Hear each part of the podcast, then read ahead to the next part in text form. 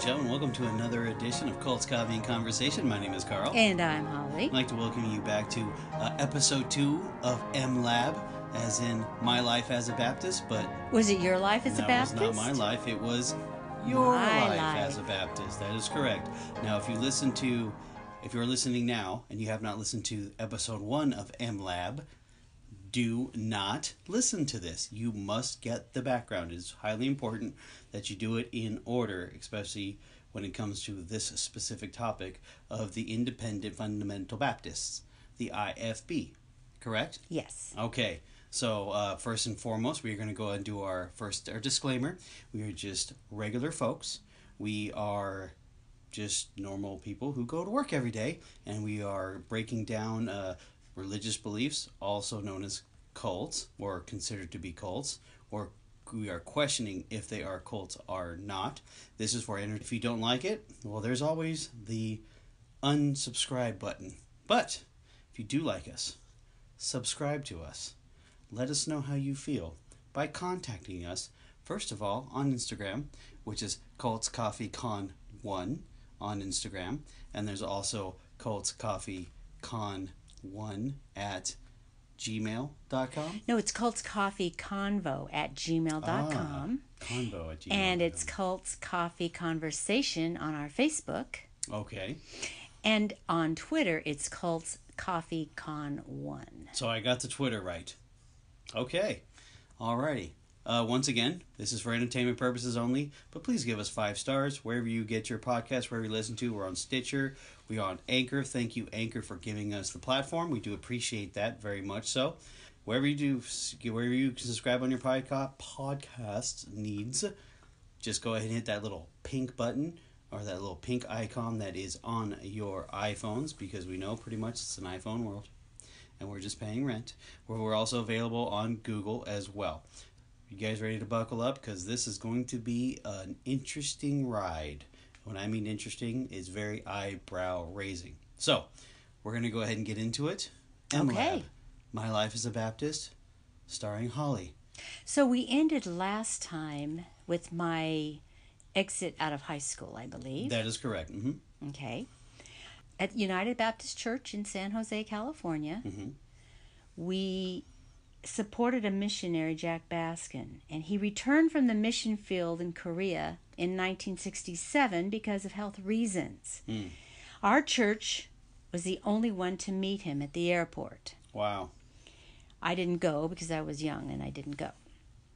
Our pastor, Larry Chappell, and Jack Baskin became very good friends because of this. After Jack Baskin's heart surgery and recovery, he went to Southern California and took a position of the executive vice president of Pacific Coast Baptist Bible College, also known as PCBBC. Mm. I graduated early from high school, and my plan was to go to Tennessee Temple University in Chat- Chattanooga, Tennessee in the fall. Since I had a semester to wait, I was going to go to the local community college. Hmm. Well, Larry Chappell suggested instead that I go to PCBBC, which was located at the time in Pasadena, California Mm. and where his friend, of course, Jack Baskin, was in charge. Mm. I loved and respected Jack Baskin, so I went to Pasadena. There was little time to plan, so in a few days, my mother and stepfather drove me down and dropped me off. I was 17 years old. Mm. Very young. It was difficult to adjust to college dorm life. It was very noisy in the old dorms, which used to be a boys' boarding school. Fun. There was girls screaming and running down the halls all the time Mm. and no place really good to study. Gotta love dorm life. After a self-directed move, my roommate and I finally had some peace and quiet in a different building. Mm. Shortly after that, she left for home because she missed her fiance, Oh, you quitter. leaving me to fend for myself. Oh yeah. So, I wanted to tell you some of the memories of that semester. Please do. It was a long time ago, so these are my memories. driving back and forth to San Jose every other weekend because we missed our home church and she, her fiance. The I 5 just opened, so there were no services. That means no gas, no restaurants, nothing. What car are you driving in? Well, it was her VW Beetle. Do you guys have like a gas can or something? Since that, Well, that's a far drive. she had a Porsche engine in that thing. So it went fast. It was efficient enough. We gassed up right before, you know, like right around that Bakersfield. Mhm. And then we went all the way up to right before the Pacheco Pass. Mm. Okay. Okay? There was no CHP and no speed limit. So we made real good time. And then a Porsche engine. Mm hmm.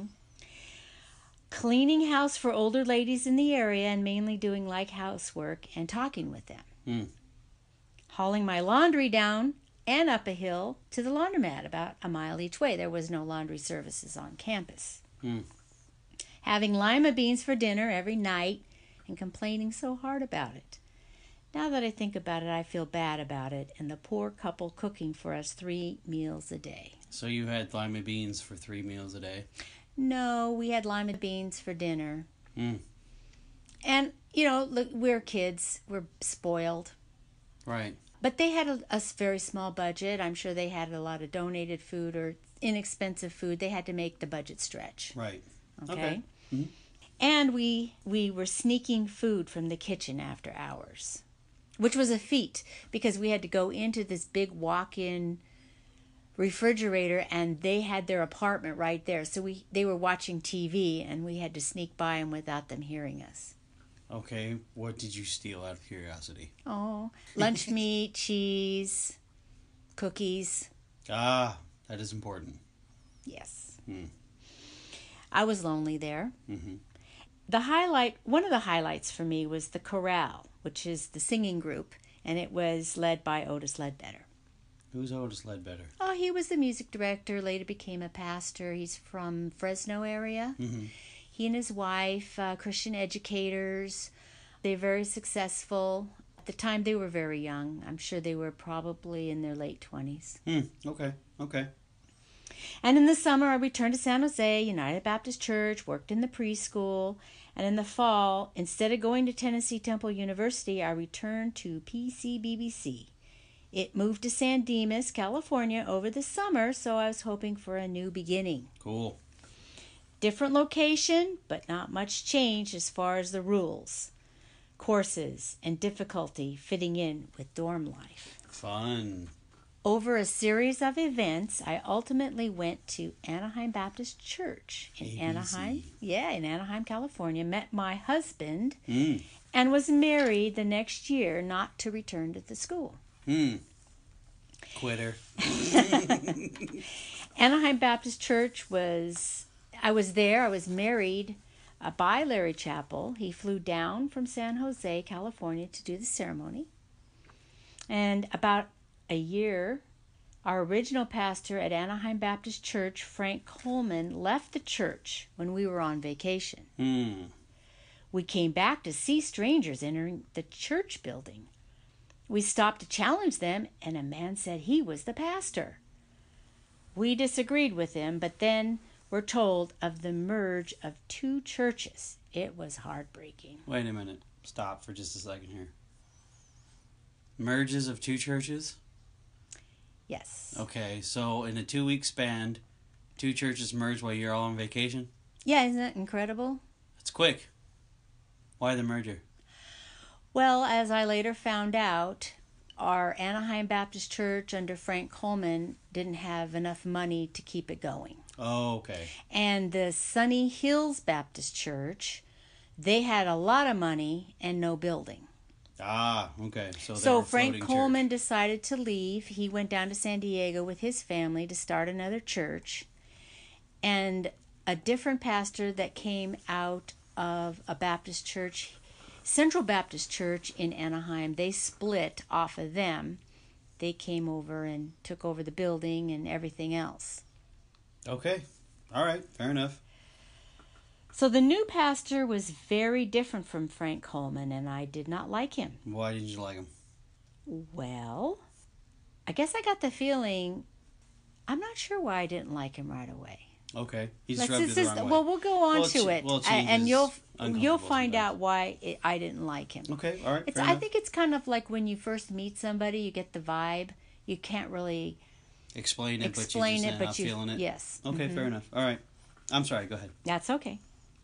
He did not like me. Oh. Here we go. okay, because I grew up in Larry Chappell's church. So jealousy then. He was insecure about being compared to him. Hmm.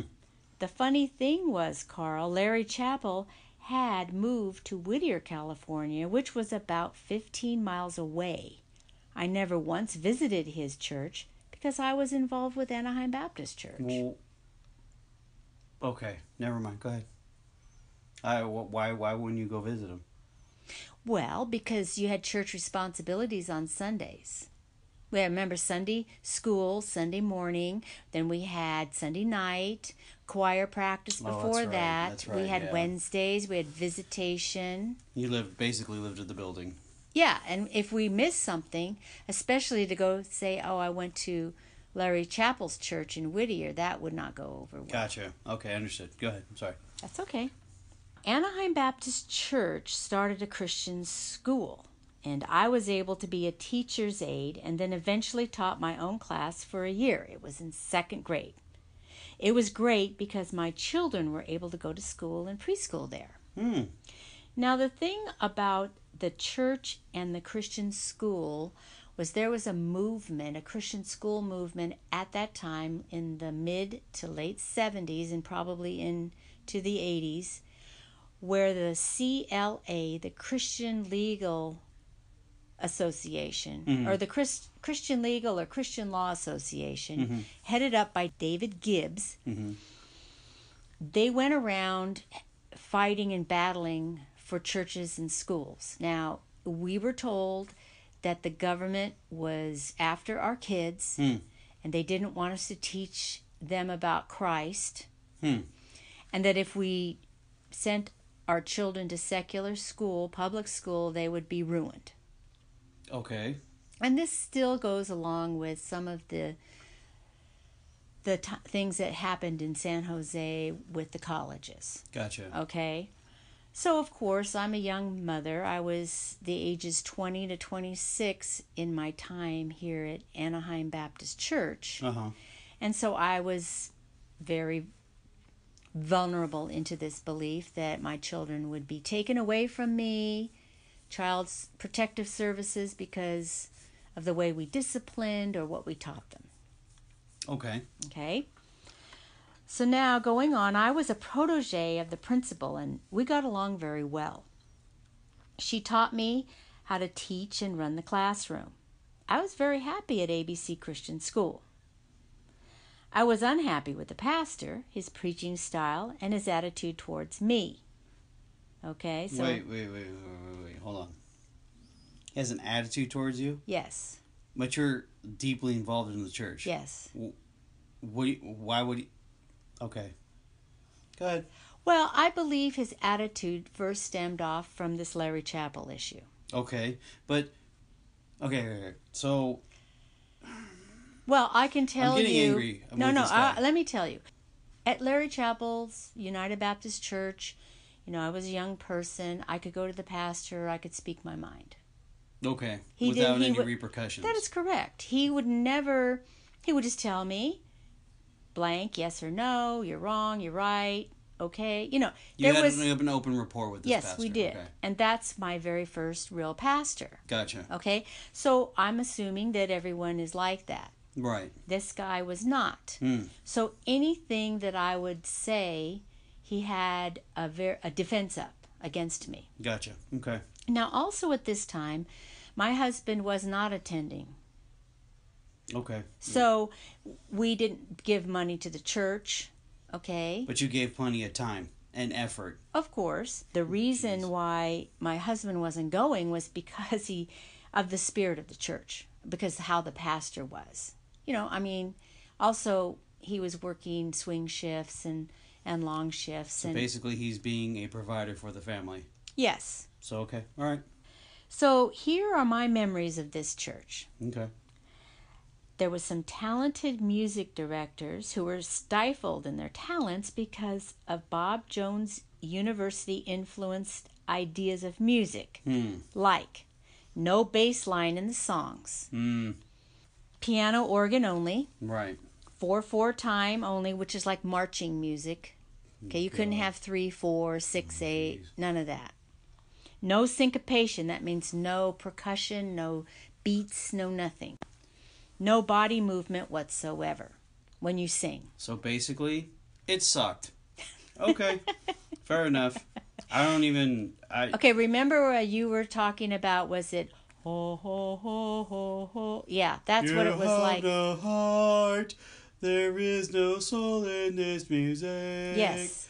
Kill me, please. Okay, yes, that's. It was very, very stifled music. I hate it already. Okay, Is it music? Would you consider it music? well, it had notes. Okay. and it was played on instruments and sung. There was no support for me, right. okay, physically or spiritually. Lots of judgment without the facts. Okay. Now, okay, so the physical support, how would you say you weren't physically supported? Well, we had we had a tough time, you know, a lot of times just getting there to church and back, babysitting, you know, a lot of things that my parents were not near, neither were my in laws. So my husband and I, we were pretty much all to ourselves. The only relatives that we had moved to Kentucky. Hmm. Okay, and so we didn't have any family support. Right. So I had full custody, you know, not custody, but I had full responsibility for the kids, the house, getting things together for the church, and doing my, you know, duties there. Well, I mean, I mean, it's kind of just from what I see as far as support. It's a one-way street with this church, Oh yeah. but you're doing all the work. It's You- your you put- you- reasonable service. It has nothing to do with being appreciated. Right. Okay? Now, Hmm. Interesting. so there was no appreciation of the workers or the staff members or the members from the pastor unless you gave a lot of money. See, uh, expletive. This pastor. I'm sorry. I really want to say what curse words. I really hate this person. Now, one of the funny things was there was two couples, very influential. One was a music director, which I really liked, and the other guy was a dentist. I liked him too. They were older. Hmm. Now, they supported uh, the Anaheim Baptist Church with their money. They went to the services. Mhm. Obviously, the music director did all the music, which was a lot because we had different specials and things that we did. Right. But before they came to our church, they went over to Evangelical Free Church in Fullerton for their service. Okay. And this was well known, Okay. but it was tolerated Because they gave money. Yes. Okay. So I mean, these I people don't were like very nice people, but they just loved going to Evangelical Free Church with pa- Pastor Chuck Swindoll. He's very renowned, all right. okay, at the time. All right. All right, but God forbid that I would even go and visit Well, Larry uh, okay, Chappell. Okay. Uh, now I'm sorry to interrupt. So what you're telling me is, were you getting paid when you were doing the, the school thing? Oh yes, of course. Once I did, I was when I worked for the school. I was a teacher's aide. I was getting paid, and also as a teacher, I was getting paid. Okay. So I'm pretty. I'm pretty sure that they probably took tithing out of your pay automatically. No, no, no. I would have to do that on my own. Okay, it's against I'm the law to do that. Just double checking. I'm just double checking, because a lot of this just sounds just very slimy to me. But I'm sorry. I apologize. But go ahead. I'm sorry. Okay. Well, the other thing that I'll just insert is that at the time, a lot of people wanted to opt out of Social Security. And so the church and the school, because they were one unit, it wasn't separated as a different entities, they offered they said, well, if you want to opt out of Social Security, you may. Now, the reason why, now I know why, they were trying to say, I don't know, they trying to say, well, you would just get a bigger check and you probably never get Social Security anyway. That's, Well, the reason behind this, as I know now, is because when you work, your company, my company, we pay Social Security yes, taxes I pay a lot. but your employer pays for half of it. So, mm-hmm. in other words, you say if you pay for every hundred dollars or whatever it is, they pay a hundred. Oh wow. So, of course, this church school didn't want to be paying taxes. Gotcha. So instead, they'd rather have you when you're older not be cared for. So they could save some money. I really don't like this place. Go ahead. Okay. I really don't like this place.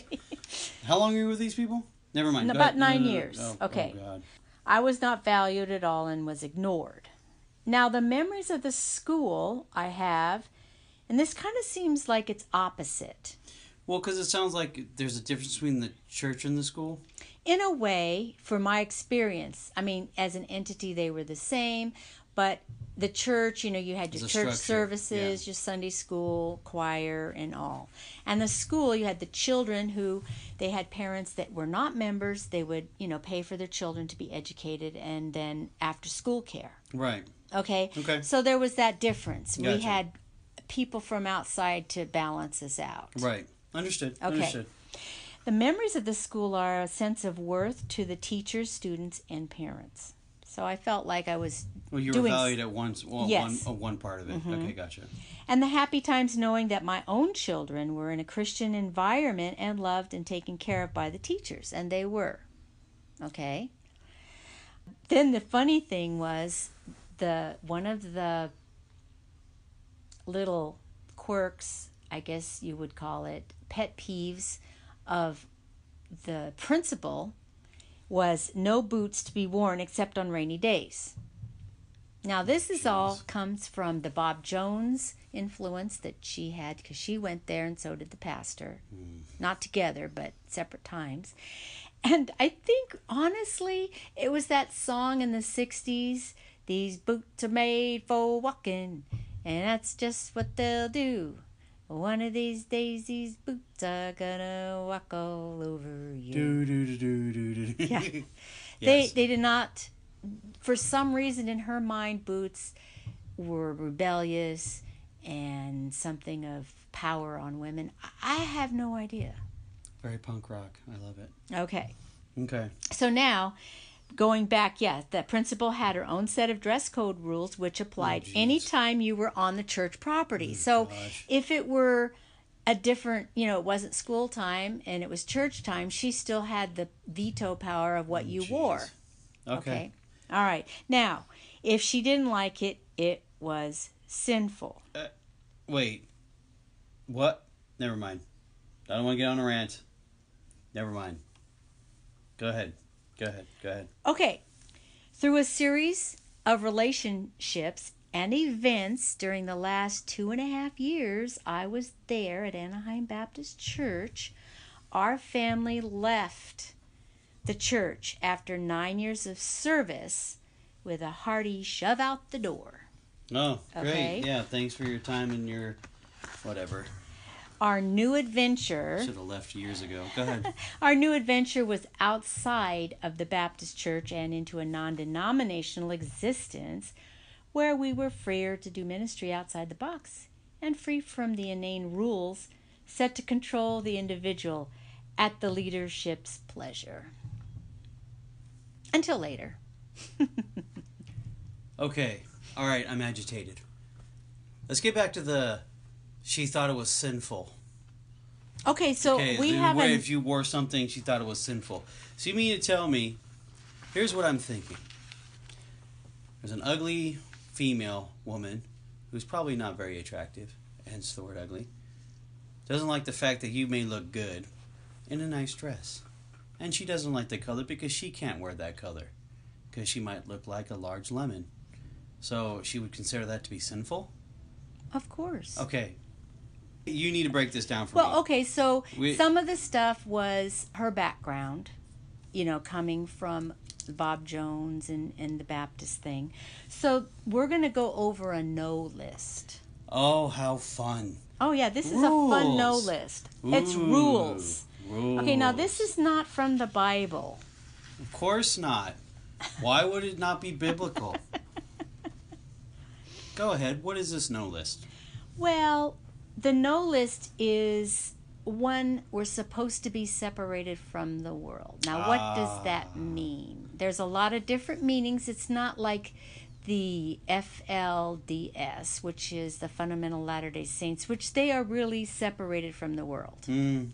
This is more or less, I guess you're just apart from the world. You're not doing worldly things, but what You're are world, worldly of things? kind of thing. And and there's a bunch of gray areas in that. Of course, there's gray areas, and So also based hence on why- interpretation of the yes, hence why we can always have this a moving Mm, a moving list. Gotcha. Okay. Okay, we cannot be attached to any non IFB church or not, and even a Baptist church that's not in our group. So wait a minute. So if it's not like the First Baptist, you can't. Okay, so First Baptist could be American, they could be conservative, they could be. So it has to be It has to be part of the IFB umbrella, which is Right. basically IFB. Independent could have- Fundamental Baptist. Yeah, it has to be linked to that because there's no such thing as a First Baptist Church of the Independent Fundamental Baptists. Well, they could be, but it's not a tradition that that's the way they name it. But you have to go under IFB rules. Yes. Oh, how fun! Let's sign Now the only that. exception was Huh. the Baptist Bible Fellowship. Who the heck is that? Well, that is, they have Bible colleges in Springfield, Missouri. Oh, jeez. Okay, I'm just telling you that group. That's where Jerry Falwell went to Oh, school, gosh. and Jack Baskin, who was my favorite missionary, and of several other uh, prominent preachers and missionaries. Now, so they were kind of sister uh, organizations, but as time went on, they did grow apart. Okay. Okay, right, no, it's so back to the no list. Mm, yay, the Now. fun list. No movies. And why? Because it supports the Hollywood crowd. Yay, that sounds like fun. Okay. The other buzzword is crowd. There's always a crowd. Either, a, you know, Mob, no, it's called a crowd. The crowd. Okay. You could not go to pay for a movie, go into a theater, go to a drive in. And you can't rent a movie, I'm assuming. Well, now in those days, let's think about it. Did they? No, they didn't have cassettes and all that yet. And the reels. no, you didn't do that. Okay, You watched I'm it on just- TV. Oh, jeez. But you could watch it on TV because they couldn't control that. Oh, jeez. And it was free. Oh, so you fun. weren't supporting full of control. Control. Yes. All right, go ahead. What else? Okay. No pant wearing females. Or wearing anything that a man would wear. Okay, so no uh, So if you jeans wo- and white tees, ladies. Well, if you wore pants, then you were a female. You weren't a woman. You weren't a lady. Oh, jeez. Okay. Now, we're not talking just jeans. Not just 501 jeans, okay? We those were popular then. We're talking about women's pants. Slacks, now, women's the slacks, funniest- pantsuits, things of that nature. Yeah, we couldn't wear those. And the reason is that they say that is attire that a man would wear, but men were not going to wear women's pants. So that's the silly argument, oh, okay? Okay, what else? Okay. No dancing. Now, of course. Why would you have no rhythm in your music anyway? Okay, so that's pretty Self-explanatory. yes, exactly. No Not playing a shock there. no playing games with cards or dice because it promoted gambling. No. Fun. Okay. No rock music, of course. Of course not. The beat was sinful. This included Christian music with a beat. now, at this point, Jeez. there was uh, Maranatha music that was coming out from Calvary Chapel in Costa Mesa. Mm. This was very close to where Anaheim Baptist Church was, but it was called Contemporary Christian Music and it was stamped evil. Oh. So we weren't allowed to Oh, how lovely. They sing it it evil. or play it or listen to it. Mm. Okay. They probably had their own albums at home. Go ahead. No mixed swimming, even with family. What? Never mind. Okay. Go ahead. No shorts or short skirts, of course. Yeah, sure. I bet they had And that's for men, shorts. too. Yeah, oh, okay. Go ahead. Go ahead. This is garbage. No alcohol or going anywhere where it was served. Now, the thing was, no alcohol is pretty self explanatory, but going anywhere where it was served was difficult because if you went to one of the restaurants that they had, they didn't have Olive Garden in those days, but they had certain restaurants you would go and they would serve liquor. So Mexicasa is not allowed. Well, they didn't serve liquor then. Oh, okay. I'm sorry. But something not a sponsor, by the way. something similar to that. So if you got to the nitty gritty, it was very difficult because you would have to walk out if you found out that they served liquor. This is super controlling. I'm sorry. Go ahead. Well, it's, you know, your It- it- testimony. Yeah. No men with hair past their ears, and that was sinful. Well, I can probably qualify on that. Okay. okay, because we're still fighting hippies.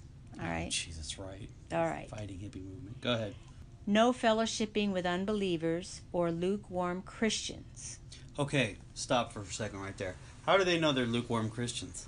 Because, Because- they don't attend to their church and they don't give money and they don't Yes. toe the line. Okay, never mind. Go ahead. Okay. And then, of course, much of TV was sinful. Now, that included TBN, by the way, Trinity Broadcasting. We weren't allowed to watch that. Of course, it showed joy. No, it was Pente- it was Pentecostal, and they weren't Baptists. I'm just telling you. Okay, all right, go ahead. Okay, so these are strict rules.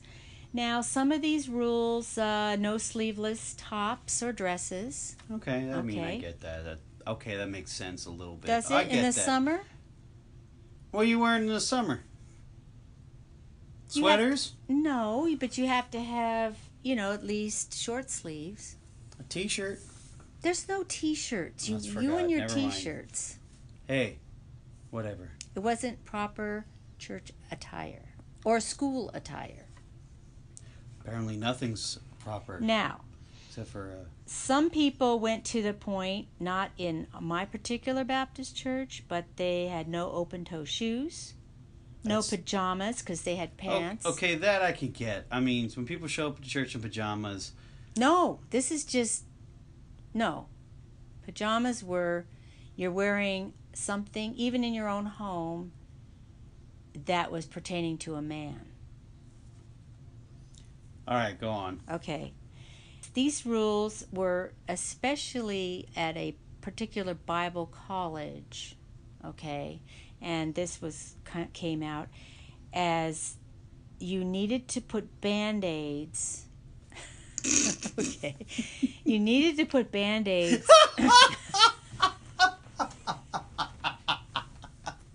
Go ahead.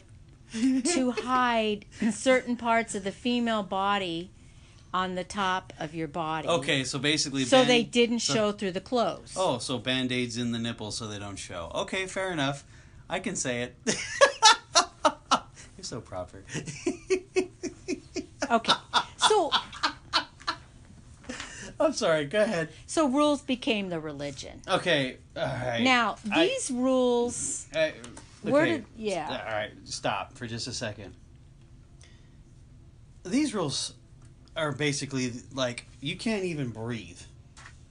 You can't. well, in a lot of control high control groups, these are common rules. Okay. Okay. All right. In, in in high control groups, it could be the FLDS, it could be other, you know, types of groups. Well, these okay. are not okay. Okay. all right. unusual But, but the like thing is, Jehovah's this Witnesses. this IFB has this massive umbrella, right? At this point, yes. At this point, yes. Okay. How? What are these? There's like a memo or something that goes out to this. What? Who, who writes these rules, and where is these things structured? I mean, That's a good question. Okay. The rules that got stricter every year came out of a pastor's school. And this pastor's school was held at the First Baptist Church in Hammond, Indiana, with Dr. Jack Hyles. oh, how fun!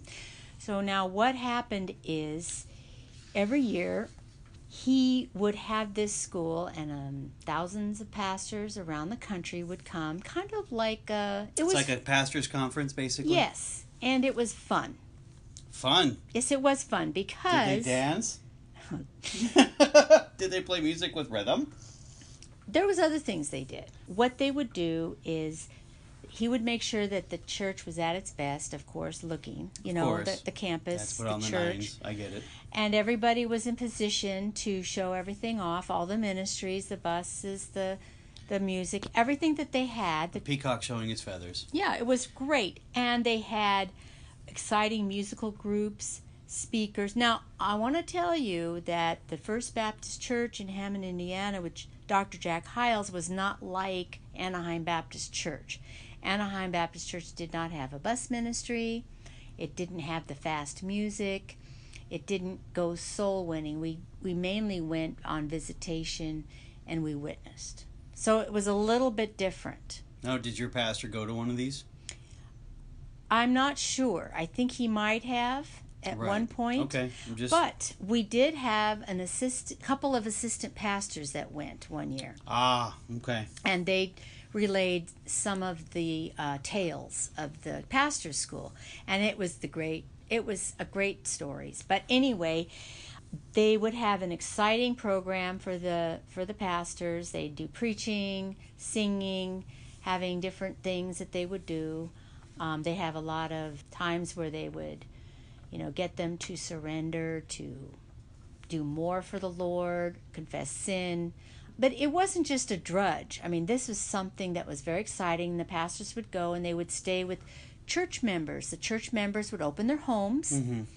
and they would invite them to come in and they would spend time with The families. the families. Okay. Well, you could. It's a luck Sounds of the draw. fun, I guess. It does, but it's the luck of the draw. One of our assistants ended up going to a very poor home, freezing with no food, and that the car that picked him up had all these McDonald's old McDonald's, you know, Wrappers. Uh, wrappers, and and it stunk.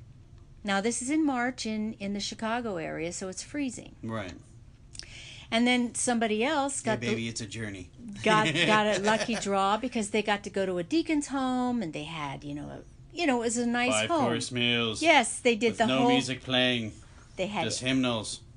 no, they had it. They had a, a really good time. Right. So it was like I said, luck of the draw. What Mm. what you're gonna get. Right. By the way, before we go any further, I'm enjoying my coffee. We forgot to mention on coffee we're drinking. What coffee are you drinking? An iced caramel macchiato. Oh, and I'm having a cold brew, Major Dickason's. Believe it or not, I'm actually going beyond the the S Bucks brand, branching out, and you can hear the ice. That's what I'm drinking, folks. Sorry, we forgot to add the coffee part of our cult and conversation. But go ahead. I'm sorry. You were saying. The main focus, though, of course, was Dr. Jack Hyles. He Right. was the leader of the IFB movement at that time. Of course. He was a fundamental man. Ooh. Okay, and he was a champion of fundamentalism. Mm, wearing the belt strong. Now, the pastors admired and taught whatever he taught, even if it was wrong. Now, our pastor didn't, uh, as far as I know, because he was a Bob Jones guy.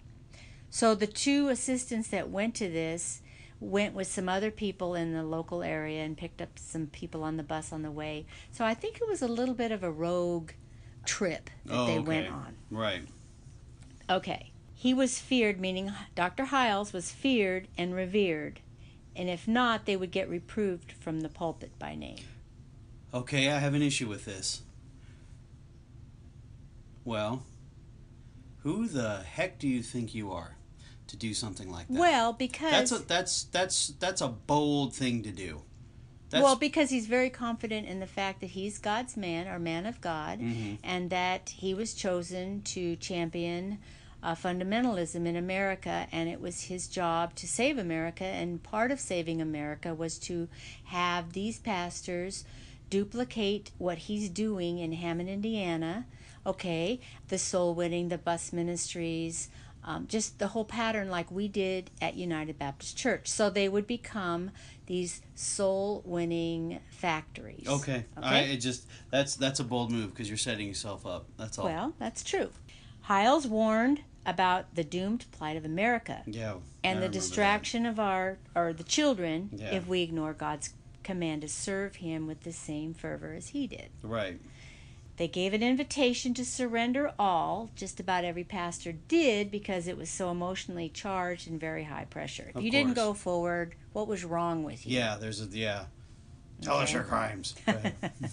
The pastors left rededicated to follow Jack Hyles to save America in the way he set out in his ministry. It's, it kind of sounds terrible right now, but I know that a lot of of the men that went had a great time, and I was jealous. I always wanted to go. Right. Okay, so so far we're hearing is rules, rules, rules. Don't, don't, don't. And Can't, actually can't, can't. sacrifice your family and your free time and sometimes your education, your career to serve the Lord, right? I, okay, I get that to a certain point, but there's no way in God's green earth that this guy, this guy lived this same life. There's just no way. I'm sorry, I'm not buying it because all I hear is no, no, no, no, no, no, no, no, no to the end. And it's not just to a normal extreme; it's to the nth extreme.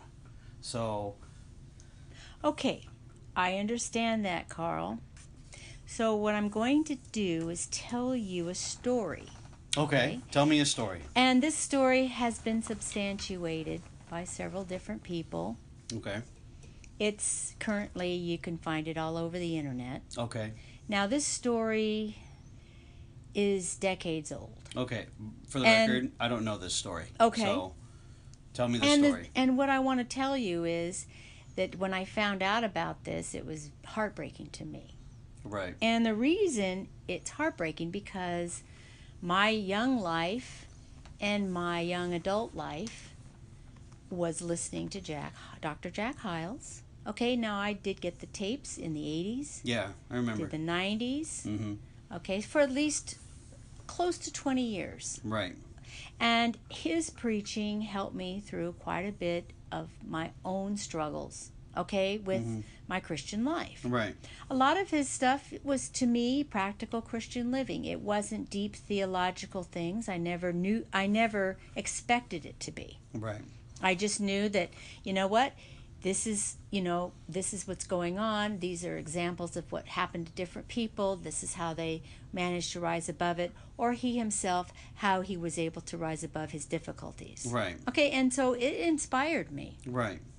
Well, I no, I mean, hearing him teach, he's very, he's very motivating. I'm not Yes, gonna lie. He, he, when he teaches, you're like, all right, you're behind it. right. I get it. Okay, so I could live with that. Okay. But there's some other things that, that I found out that aren't so uh, well known. Well, I guess they're well. They weren't well known to me. Right. Okay. Okay. In 2012, Okay. Linda Hyles Murphy, who is Jack Hyles' daughter, Okay. she came out with a TED Talk. TED Talks are talks on different subjects on the internet. She was an aspiring public speaker, so she did this TED Talk. Right. And she decided to reveal how she was brought up by a cult leader, as she put it. Now, did she write a book or anything like that? Yes, she did after her TED Talk. Yeah, she did write her book after the TED Talk, but prior to this, she was silent about anything about her family life. She completely cut herself off from her father, her mother, and her brothers and sisters. When, when do you know when she cut herself off from the from her family? In about 1983, Oh wow, that's that's late. she was 28 years old when she late, did it. That's that's early. Well, yeah, it was a long time ago. That's a real long time ago. Well, okay. yeah. So she went from 1983 on. Uh, she cut off her Contact or Yes, anything like that. mhm. and she had her own life. Okay. Okay. So now you fast forward to uh, 2012. She's in her 50s, Right. and she hasn't gone through. You know, hasn't talked about her her past life because it was always a downer at any kind of you know oh where are you from da, da, da. well she she just blurted out and it wasn't very pleasant so It's 29 years of silence. mm-hmm Wow. Okay. These are the things that she said in her talk Okay. okay that dr jack hyles hated his wife because she kept accusing him of having an affair with jenny nischik all right that was the first thing Mm.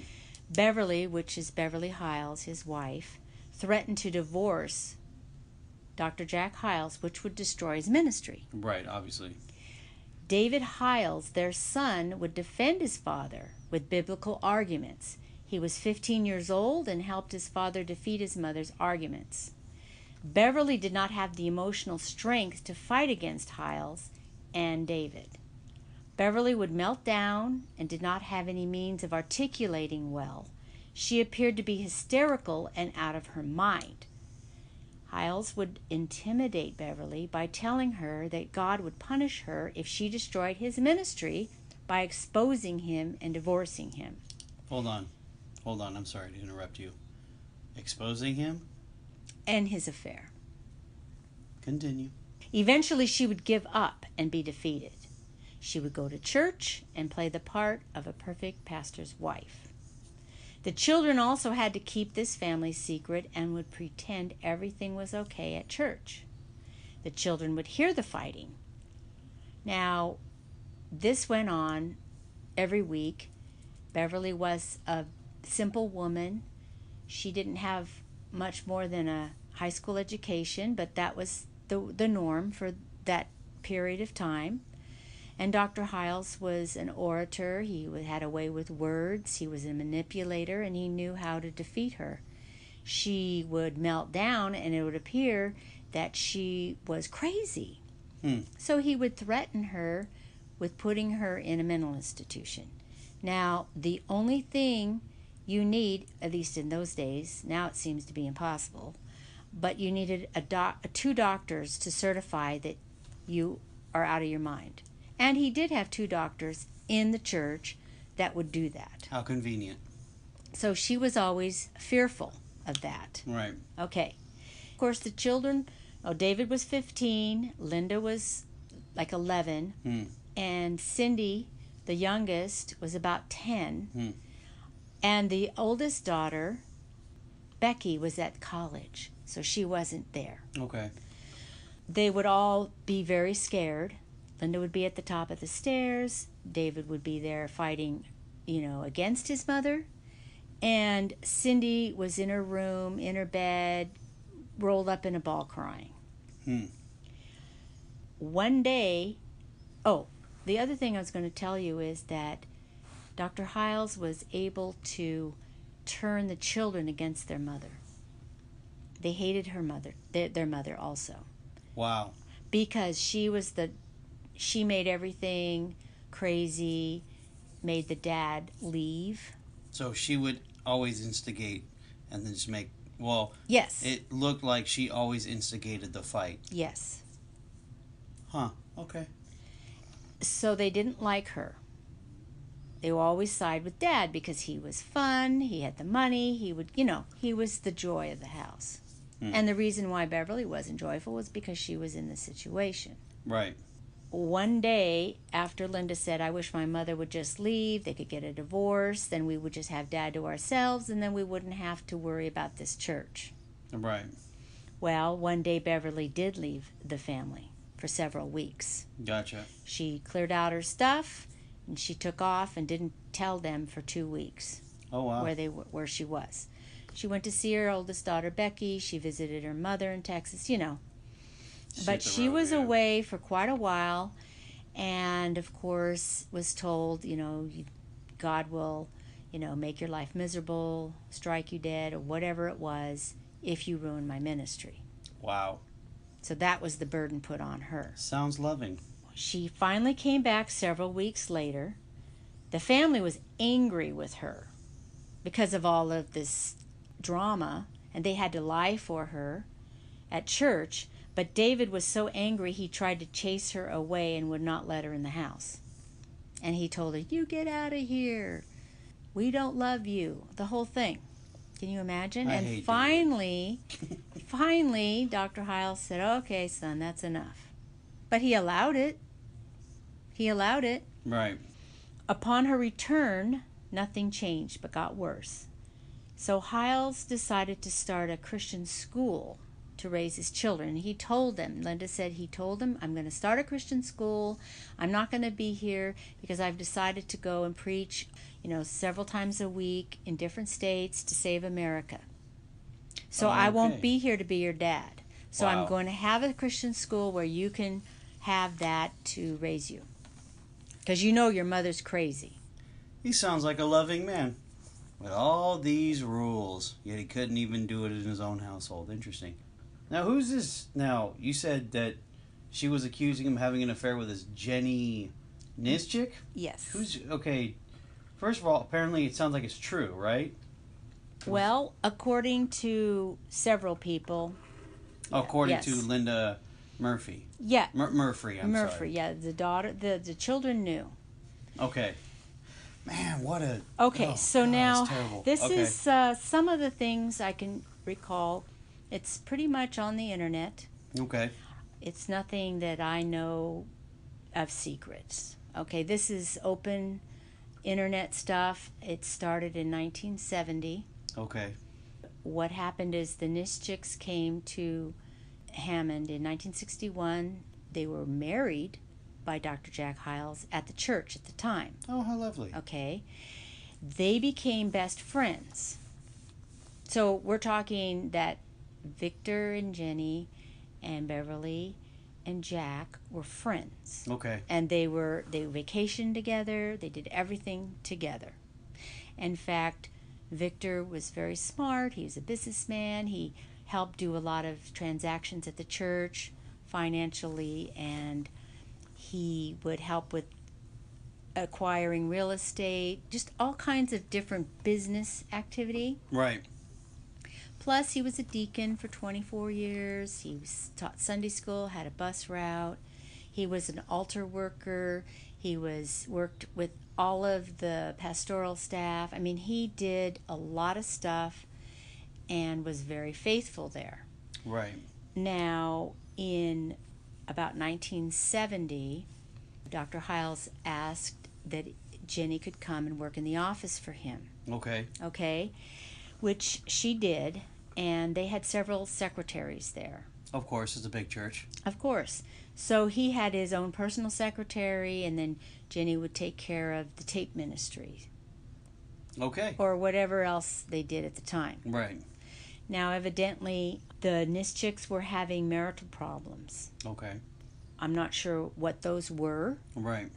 but some of the discussion that Dr. Hyles would have with people in these marital counselings he, that he would have got a little bit graphic. This is several people have, you know, noted that when they would go for marital counseling, it was it was pretty graphic about sexual things. Personal things. Okay. Yes. Okay. Right. Okay. Now, Victor and Dr. Hyles were like buddies. Right. Okay.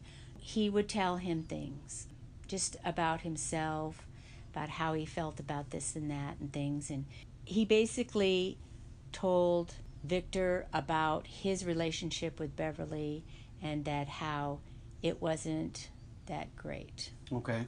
In 1971, Jenny wanted to get a divorce from Victor. Of course, and that's not allowed. Well, supposedly not. She laid down an ultimatum. Now, this is after she's been working in the church office. Right. She wanted a divorce, and she gave him a 24 hours to get out of town and never see his children again. Wait, wait, wait, wait. Let me stop for just a second. Jenny gave Victor this ultimatum? Yes. Okay, I'm just making sure. All right, go ahead. Now, obviously, you know, a marriage is between two people, and we don't know what Right. the heck is going on. Right. It appears sometimes from these stories that Victor's this good guy and perfect, and Jenny is not. Right. I don't know. Right. Well, okay. Okay. He refused, and then she called Dr. Hyles to the home. Hyles offered Vic financial help to relocate elsewhere, suggesting Denver. Okay, hold on. So, so I can just kind of put this piece together. She wants a divorce. Hyles approaches just Victor of just him relocating or the whole family relocating. No, just him. Oh, okay. Continue. Okay. And of course, he had contacts in Denver. He could set up with different businesses in a church. So they basically wanted to ship him out. Okay. Okay? He offered him financial aid and everything. Now, Victor totally rejected the offer, saying he wanted to keep his home together for the kids and because he loved his wife. Nothing was settled that night, and the next day the three met again. This time, this is Victor testifying under oath because they did have eventually have court proceedings. Okay, we'll go get Court to that. proceedings via the divorce. Mhm. Okay. Go But ahead. this is this would be several years later. Okay, fine. At that meeting, Victor testified the substance of it was that I produced evidence of an improper relationship between my wife and Dr. Hyles Wow. and produced evidence to that effect, which caused him, meaning Dr. Hyles, Mhm. to beg me to stay for the sake of the church and the ministry. And after a number of days' discussion, I agreed to stay for the sake of the church and for the sake of my children. Mm. And he defined that improper relationship as personal involvement going farther than mere friendship, adding that when he produced this evidence, Hyles backed off about him leaving and in fact begged him to stay and worked out the arrangement under which we have lived ever since. Arrangement in regards to what? The living arrangements. So, What are the living arrangements? whatever he produced, which later on I found out were supposedly uh, letters that Dr. Hyles wrote that it were incriminating. Letters to Jenny. Jenny, Okay. uh-huh. And so to work out this deal, he said, "Okay, you give me the letters and I will, you know, set things up the way you want it." Which is to stay in the house. Jenny was done with her husband. She did not want to have No him part of him. around Okay. anymore. Right. But because of the sake of the ministry, Right. it had to look good. Right. Because Victor would go and Blab. tell blab. What the arrangement was that Victor continued to live in the same house, but not to see, speak, eat together, ride in the same automobile, or even contact one another in any way, except for one hour or so on Christmas, exchanging gifts with the children. A schedule, What? a schedule was even worked out about when each parent could be with the children, one that was rigidly followed.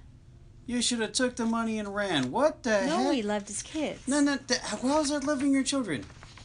I, I well, you know, that's more now- damaging than, okay. than now let me say that this goes back to some kind of a mind control. Okay, he has been a good Christian, Victor, Right. and he's been very, very, very close to the Hyles family. Okay. and he respected Dr. Hyles and everything. And now he's in this whirlwind of emotion and confusion and panic. He's getting uh, this mind control is well. Look, if you if this ha- blows up, it's your fault that the whole church goes down.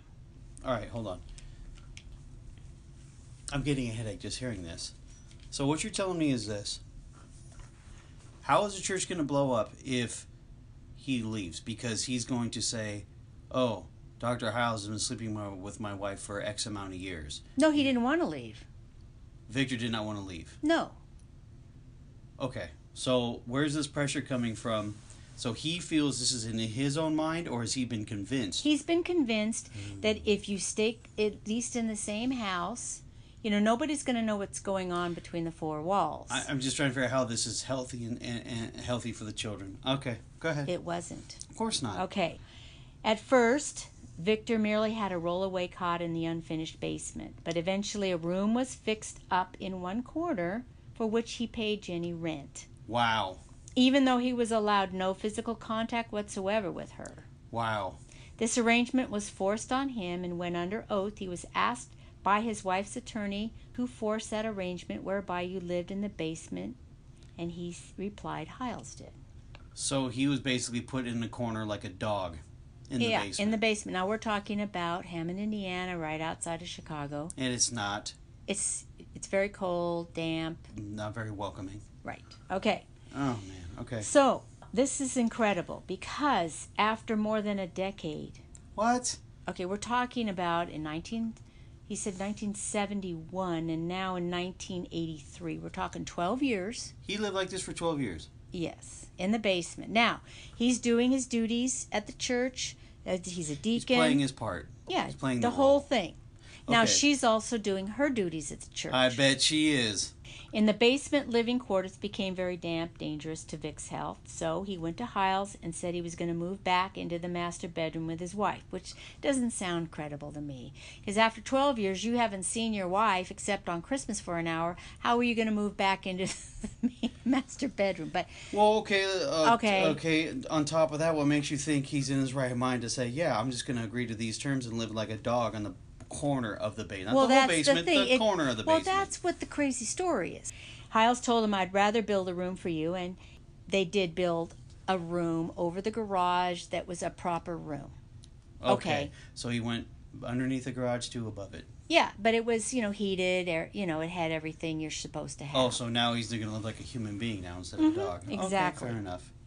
Twelve and, years. and Hmm. and Dr. Hyles paid for that. Of course he did. The interesting thing was about this house that, uh, according to Victor's testimony, he never signed papers for the house.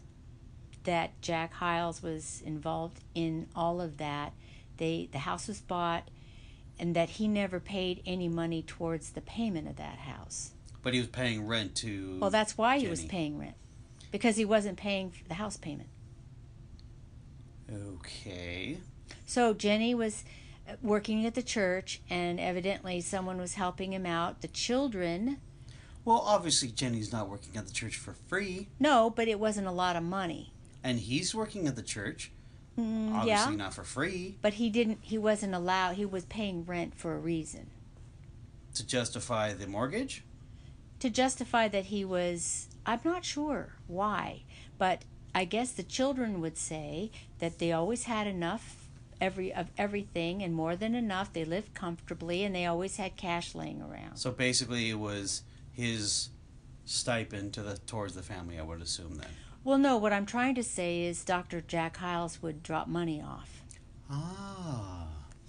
and would also pay for the tuition of the children at this Christian school. He didn't want Victor to do it, but Victor and he told Victor instead to sponsor a few bus children in the Baptist City School. Oh, okay. So, but there was some kind of a a, a trail that they were going to try to when if they ever had to, you know, prove that- Backtrack it, Back, he he said, well, he wouldn't pay for the the tuition for his own children. I did. He didn't pay the house payment. So he I set up did. to make look Victor look like a scumbag. Yes. Oh, but yet you can't wear Oh, strapless shirts. Okay. okay. All right.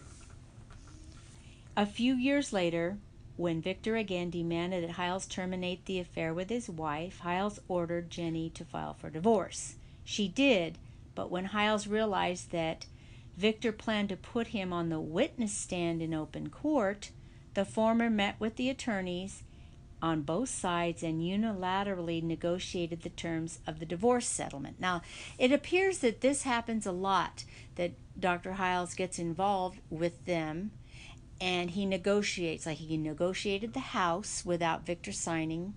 He actually had the house papers. He said I never signed them.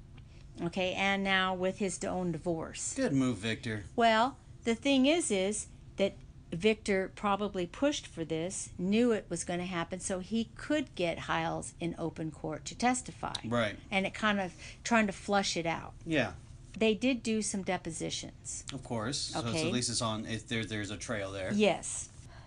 They went through all of this that how, you know, he lived separately from his wife, the whole thing that we just went over. Mhm. Victor decided that he wanted to bring this to the attention of the deacon boards. Now, Yeah, a little late, homeboy. in 1985 or 86. Well, okay, now remember, not to defend him, but he's under some mind control.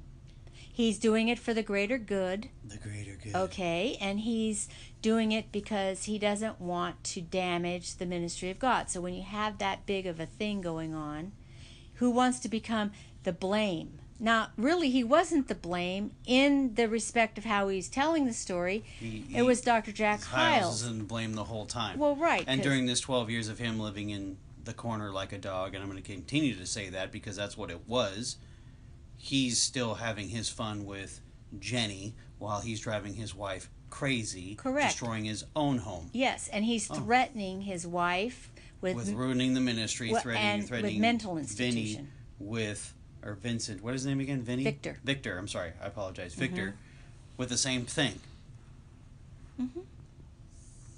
But it has to be under that control. Because of this, Victor's children knew about it. Jack, his name, I think his name is Jack, also. Oh, Jack gosh. and Jenny Okay. Mm-hmm. They knew what was going on, and one of the things that they did was she got a brand new car every two years. Oh, who paid for that? Okay, well the church paid for it. Now, evidently she she got a really cool little car and she did that for several years. Now, when things were starting to get a little heated, he started getting the other two secretaries cars too. Wow. Okay, the other thing was the way that, that the offices were, you know, I've never been there and it was trying to explain it, but I think you had a main hall Gotcha.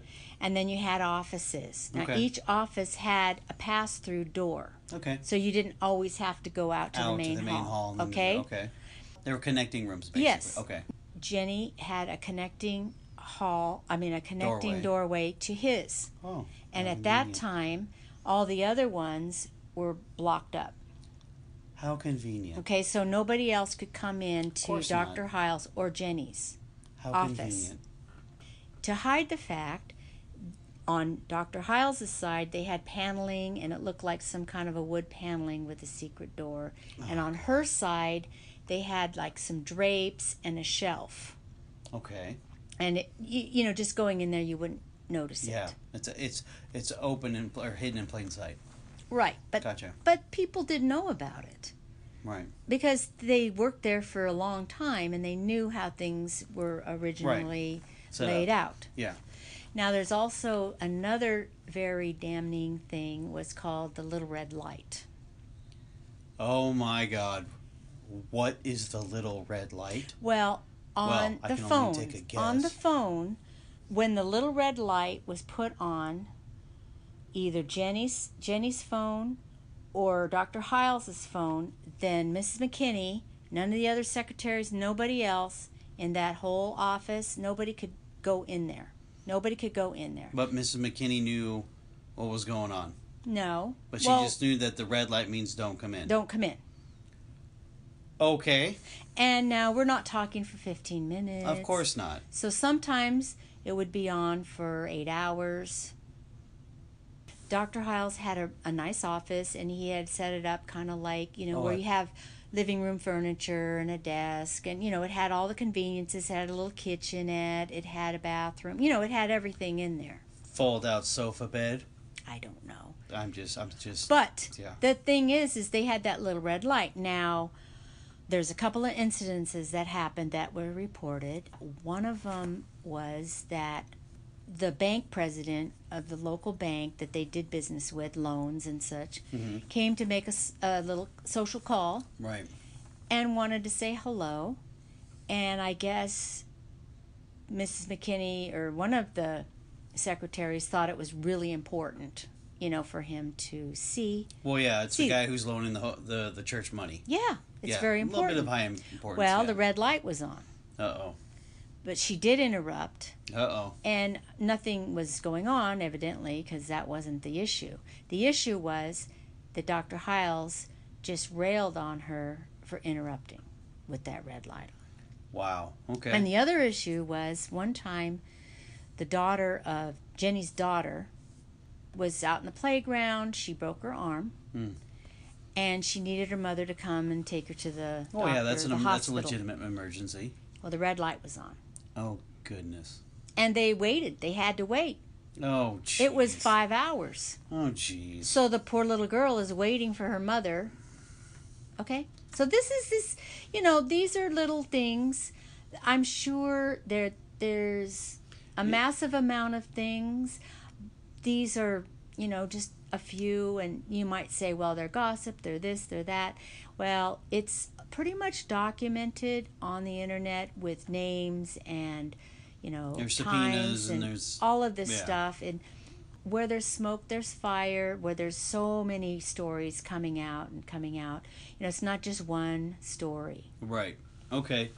now He's okay basically he's this is so basically the affair with Jenny's absolutely confirmed. Well yeah and now we're going through from 1970 maybe even actually before that and one of the other things that happened is i didn't realize this until i read it that dr hyles had taken a trip to hawaii in 1970 Okay. okay and he took jenny and three other women and not his wife Weird. Okay. And then one other thing, Is a vacation? Yeah. And the other thing was that he had bought a cruise for all of the staff members in 1970, 71, or something of that nature. And they were husband and wives. They all went on a cruise. And Jenny was in charge of, like, kind of like the activities director. Right. every evening he she and Dr. Hyles would go and talk about what's going to happen the next day. Oh, I bet. And what happened is Beverly would not have Dr. Hyles would not come back that night and of neither would Victor said would Jenny. Of course Okay. not. Long conversation. Yes. These are kind of disturbing things. Yes, extremely disturbing. Of course, that, that's one of the persons I want to talk about. Obviously, it's pretty much confirmed that yes, he had uh, a long-standing affair. Now, who's this Dave? David? You said the son's name is David, David Hyles. Hyles. Okay, Mr. Brave at 15 years old, trying to basically verbally abuse his mom. Who knows? Could have been physically as well, which is completely unjustified. That's the woman who gave you life, you jerk. Well, remember his father turned them against their mother. He's a jerk too. David Hyles. Yeah, let's talk about uh, David. Oh, lovely child. So now David Hyles, you know, he grew up basically without his father's support emotionally, uh, spiritually. Victor Nischik, as a matter of fact, because they were very close family friends, would help him along and, you know, and hired him in his businesses as a teenager. Wait, wait a minute. Hold on, hold on, hold on. Stop for just a second. You mean to tell me Victor took David under his wing? Yes. Because he saw that he was lonely and he needed a father figure because Dr. Hyles was always gone. A Little preoccupied with things. Okay. Yes. Well, he was gone. He physically left because he didn't want to be with the family anymore. He didn't want to be with his wife. Whatever. Okay.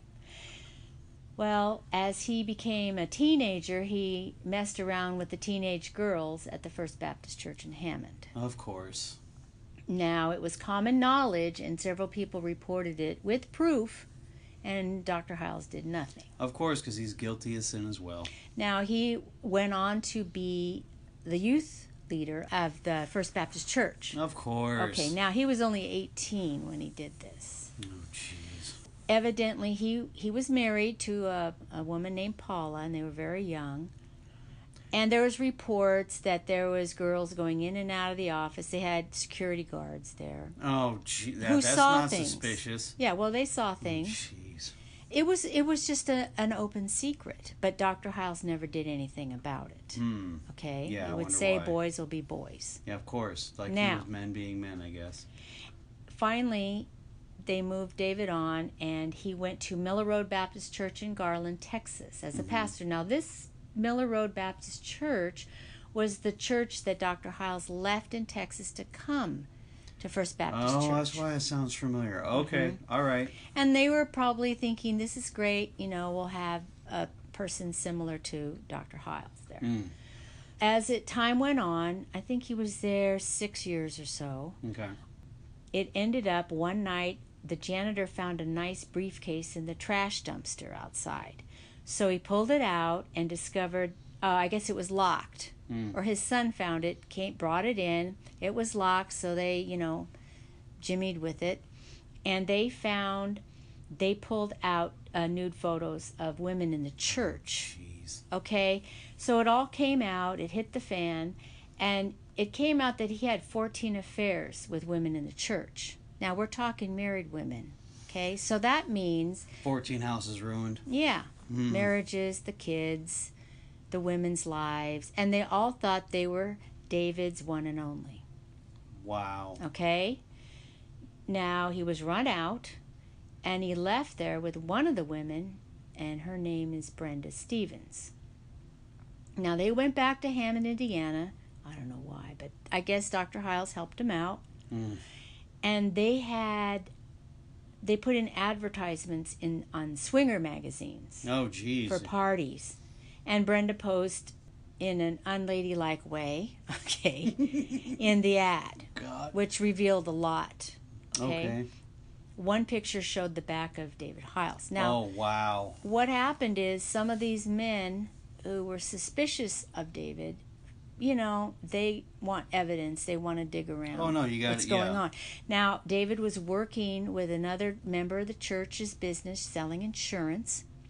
He was still going to the church and, you know, being a fellowshipping there. Right. And Dr. Hyles, you know, would say, "Well, we're just trying to salvage him." Right. He ended up actually having two children living with him from Brenda's former marriage. Okay. Okay, a So boy. what happened to the old wife? She's just done with him? Oh yeah, they got divorced. Okay. I'm sorry. Right No. after that whole scandal in uh, Garland, Texas. Good for you, darling. Good for you. And she actually does have an interview on the internet that anybody can Google. It's about an hour. Okay. okay, about all what happened. Brenda had these two children, a boy named Brent Stevens, and he was a little guy and he had multiple broken bones in various stages of healing.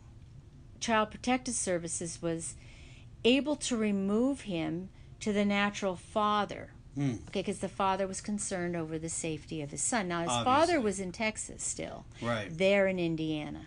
Okay. But for some weird reason, Brenda got custody again. And in a few months later, the boy was found dead in his crib at 17 months old. So the only person that was there at the time was David Hyles. Of course.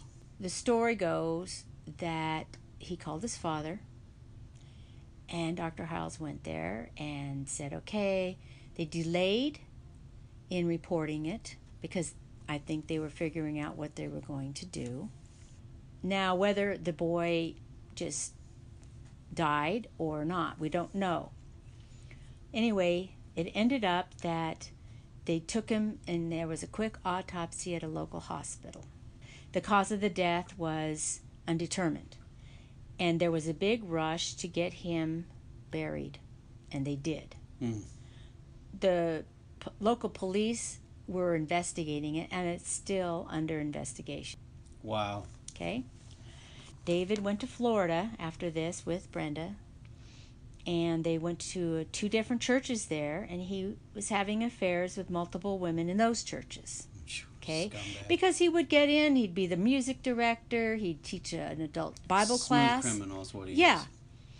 And then David and Brenda had two children of their own, and unfortunately, at five years old, Jack David was accidentally run over by Brenda in the driveway of their home.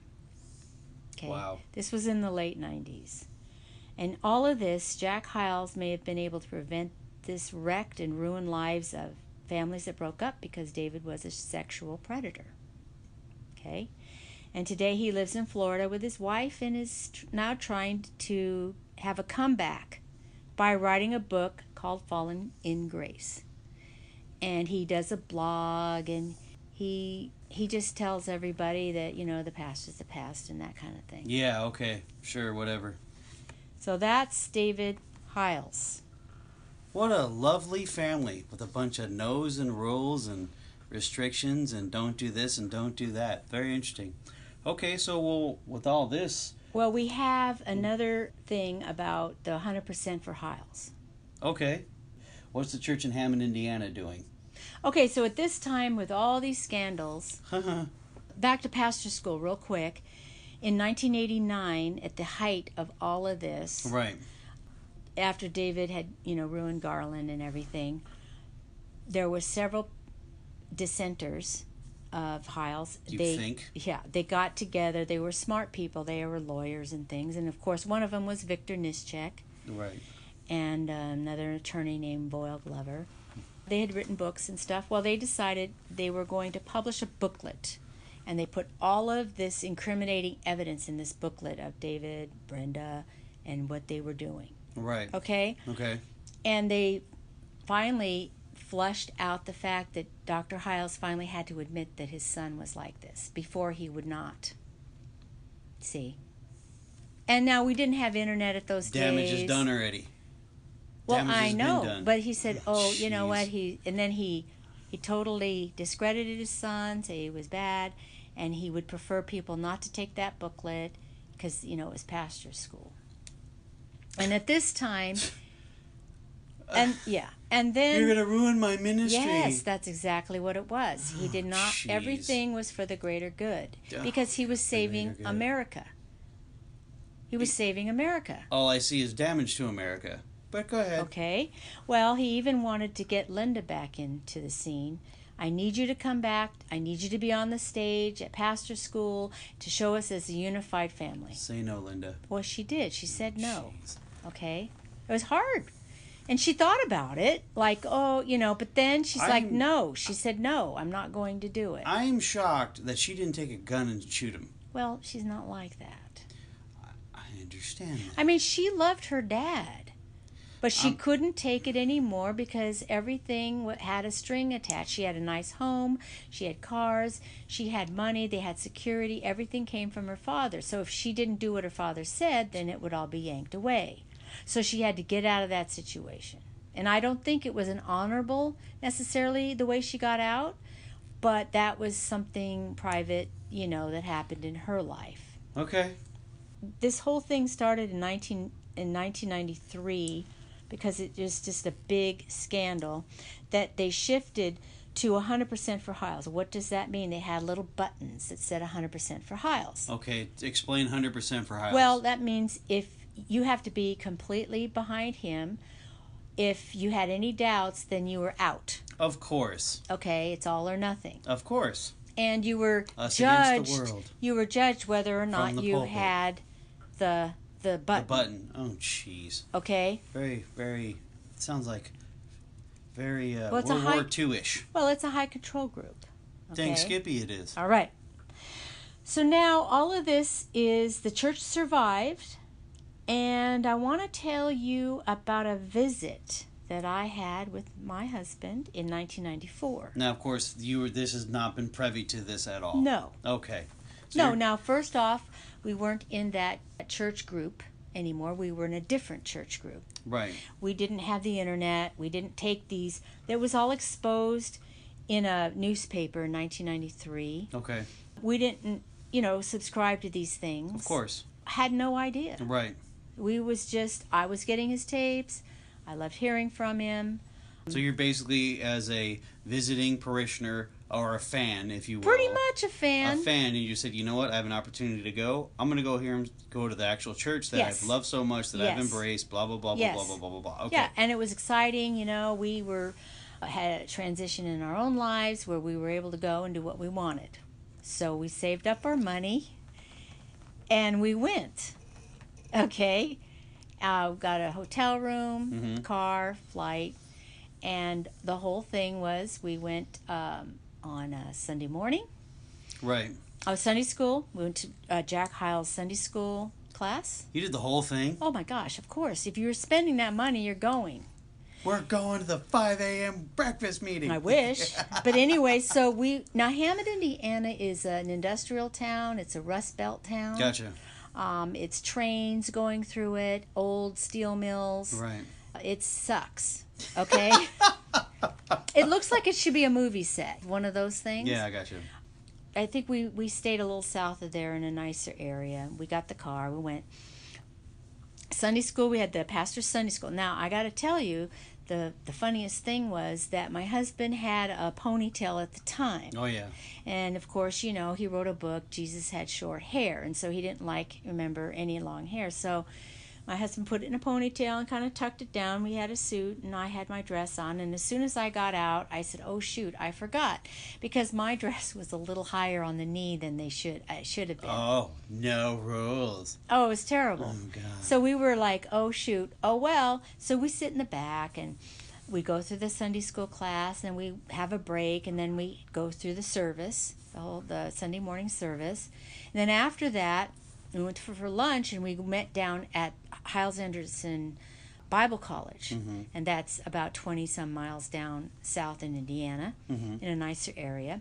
And we got a tour Oh, how nice. and it was great because it was Dr. Wendell Evans, who was the dean of the school, and he was pretty much a major figure.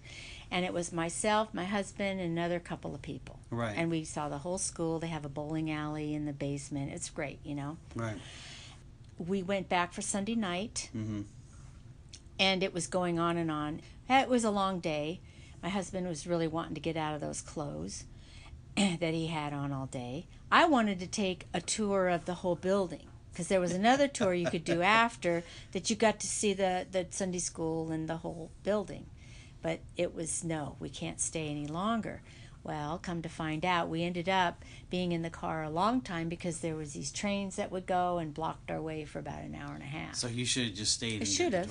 Oh wow. Anyways, so that was great, and then of course we visited around uh, that area. Okay. okay.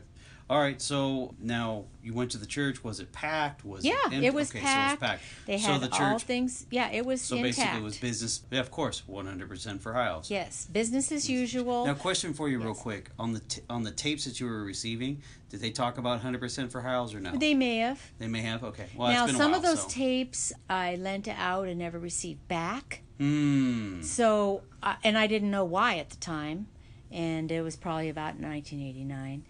But anyway, I don't even know if those are available anymore. Right. But it, n- nonetheless, I Nor know plenty uh, uh, Yeah. that I need to know. Right. So okay. So the church survived, I guess, and th- probably thrived. Maybe I would assume so, because you said it's in a controlled environment anyway. Yes. So, so the place was packed when you went in '94. Yeah. So this was already out in the air, in the ether. Blah blah blah blah blah. Okay.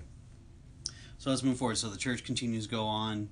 And then oh, I Oh yes, and then we had talked about how you had seen Dr. Hyles in Long we Beach. talked, talked, yeah, we did get to meet Dr. Hyles in Long Beach, Okay. which was really. I mean, he's he's he's away with. He's a good speaker. Right. And so then, of course, that was, you know, years go by, years go by. And then what happened was, by chance, you know, the internet was online, and I don't know, I was looking at their website. Right. And um, it was sort of an unofficial website because they're still very primitive in those days. It was in 2001, and it was early February. And a particular person doing this website was putting these little um, messages up there, like a little blog. And it was saying how Dr. Hyles was ill and he went to the hospital, you know, all these things. He had little- surgery. yeah. He was kind of giving us a blow by Blow blow, by so blow. I'd go and check it all the time Right. and I was like, oh my goodness, you know. And so I told my husband, I'm like, oh no, you know. And so I kept close watch, and then he ended up passing away from heart failure after a surgery on February 6th in 2001. Hmm.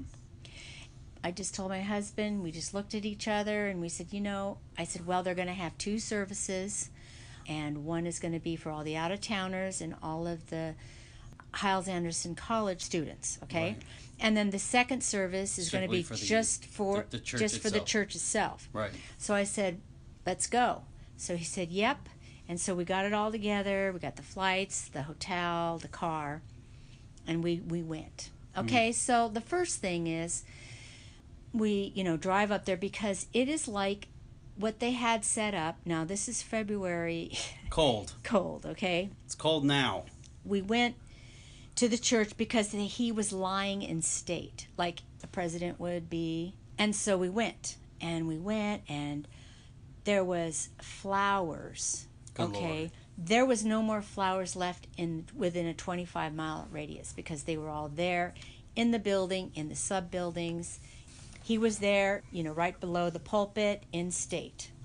So everybody would get in a line like you would, like when Nixon passed away. Yeah, I and that. okay, Reagan.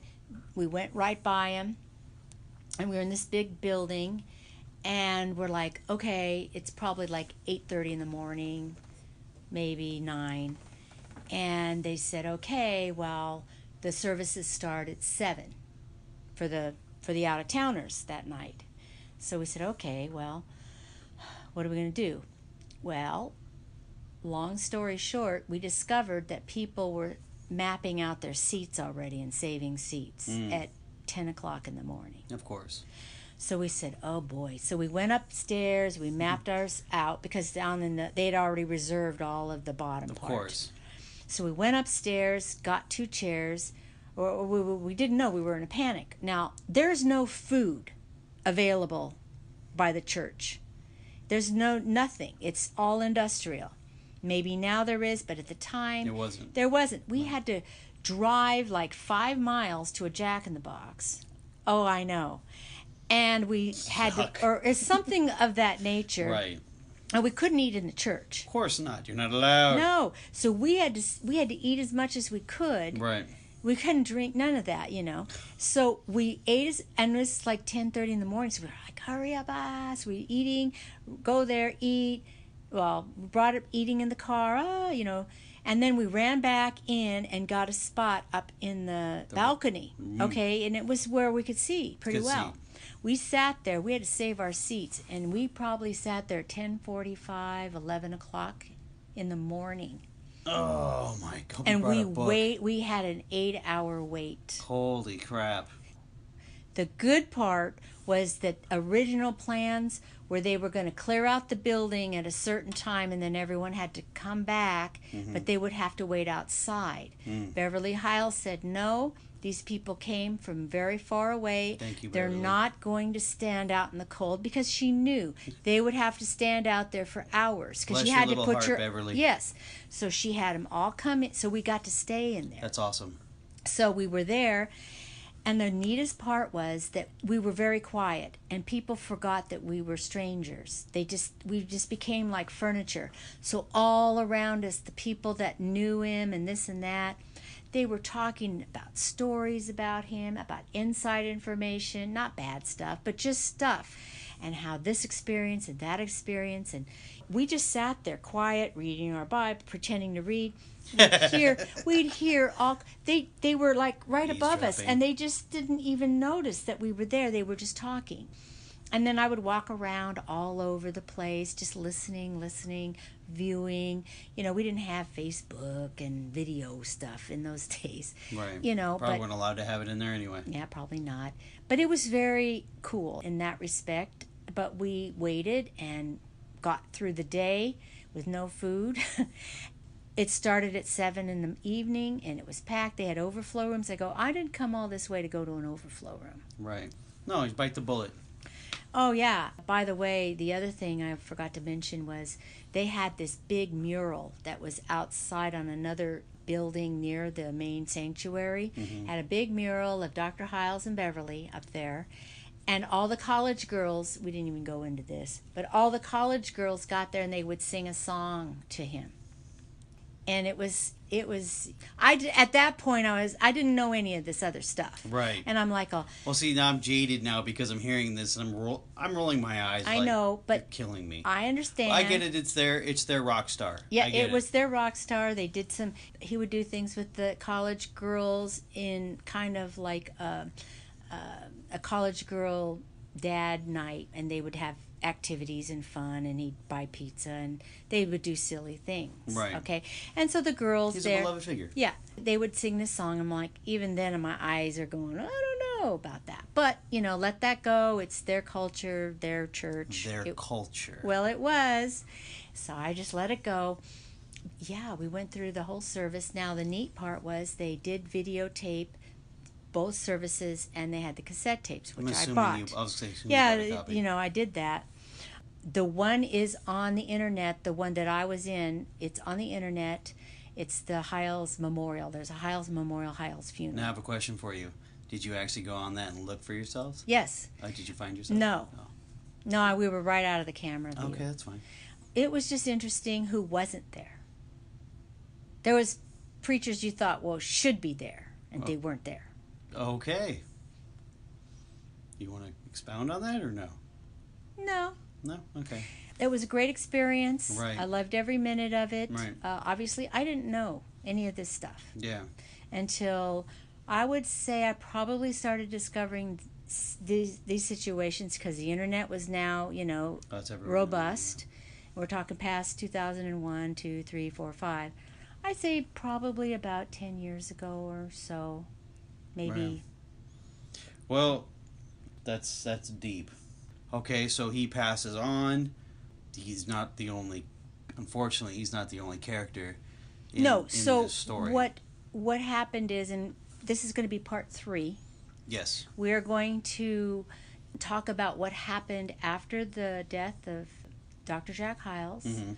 and what happened and expound on that story. Yep. And uh, well, once again, uh, I do appreciate you opening up to this. And of course, this is, you know, we're basically kind of opening up a Pandora's box with your foundation Yes. of, of your belief system, and I do appreciate it, and I hope the listeners appreciate it as well, because I do. I know it's very hard for you to talk about all this stuff. well, I- it's always disappointing to have a fallen hero like well, that. and, and the know? thing, and the thing too is with all my heroes, every every athlete I ever looked up to were or were just terrible human beings, you know, except for one, Bo Jackson, yes, but but the rest of them, I mean, they were just drug addicts, or they're they're they're still some of them are still alive now, and they're just jerks. And if you want to get an autograph, you got to pay for it. You know, it's one of those things you never want to meet your heroes, and you never want to really know too much about your heroes. You want to still keep them on that iconic, that iconic level. But uh, well, well, I'm excited for part three. There's going to be four parts to this, guys. Uh, we do apologize; it's gone a little longer than normal, longer than usual. But you know what? It's worth it. I hope you enjoyed it. And on that note, we'd like to say uh, have a good evening and thank you, Holly. Thank you, Carl. Good night.